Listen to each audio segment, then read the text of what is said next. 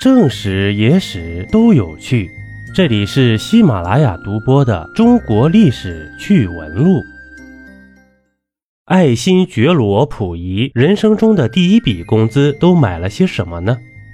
爱新觉罗·溥仪啊，年号宣统，一九零六年到一九六七年在位。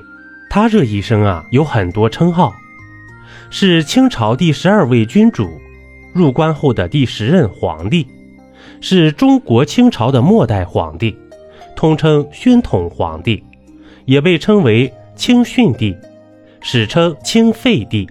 一九三二年三月一日啊，侵华日军的将领土肥那个老贼，嘿，土肥原贤二，扶持溥仪在东北建立日本的傀儡政权满洲国。溥仪自一九三二年三月一日至一九三四年二月二十八日任满洲国执政，建年号为大统。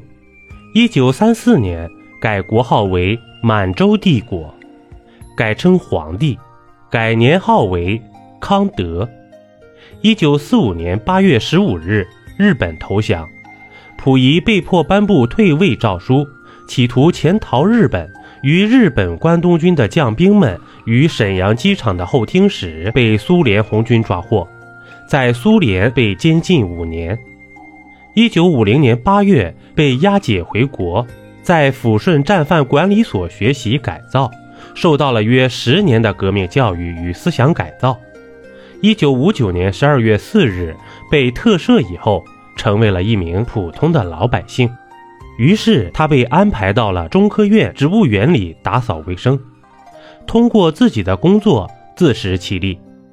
这工作了一个月以后啊，这个曾经的皇帝拿到了人生中的第一笔工资六十块。那个年代的六十块可以换算一下是现在的多少钱，六十元已经是非常丰厚的报酬了，比很多编制内员工的月薪都要高很多。但没过几天啊，他的荷包就空空如也，以至于吃饭的生活费都掏不出来。那么溥仪用他人生中的第一笔工资都买了些什么呢？嘿，溥仪啊，第一件事就是给自己买了一床新棉被。北京的冬天十分寒冷，住在宿舍的溥仪嫌单位发的棉被太硬，所以发工资后第一件事就是去买了一床成品被。在那个物资匮乏的年代，普通百姓家都是用省下的布料自己缝被子，缝缝补补又三年，不是富贵人家不敢这么奢侈的。溥仪用剩下的钱全部买了零食，都是他打小在宫中爱吃的小点心。当时的白砂糖一斤八块八，红杏软糖一斤两块七，一罐煤气也不过两块七的价格，可见糖在那个年代有多么珍贵。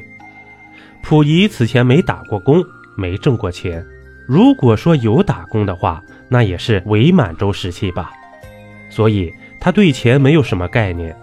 三岁登基，三次称帝，一生中结过四次婚，娶过五个女人，却没有留下任何子嗣。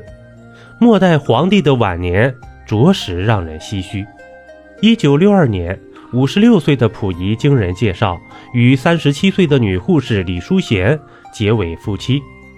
在这之后啊，勤俭持家的妻子才慢慢教会溥仪如何精打细算。最后啊，溥仪患肾癌而死，终年六十二岁，火葬，骨灰安放于北京八宝山革命公墓。一杯故事，一口酒，这里是历史绞肉机，我是金刚经。本集播完，感谢收听订阅，咱们下集啊，不见不散。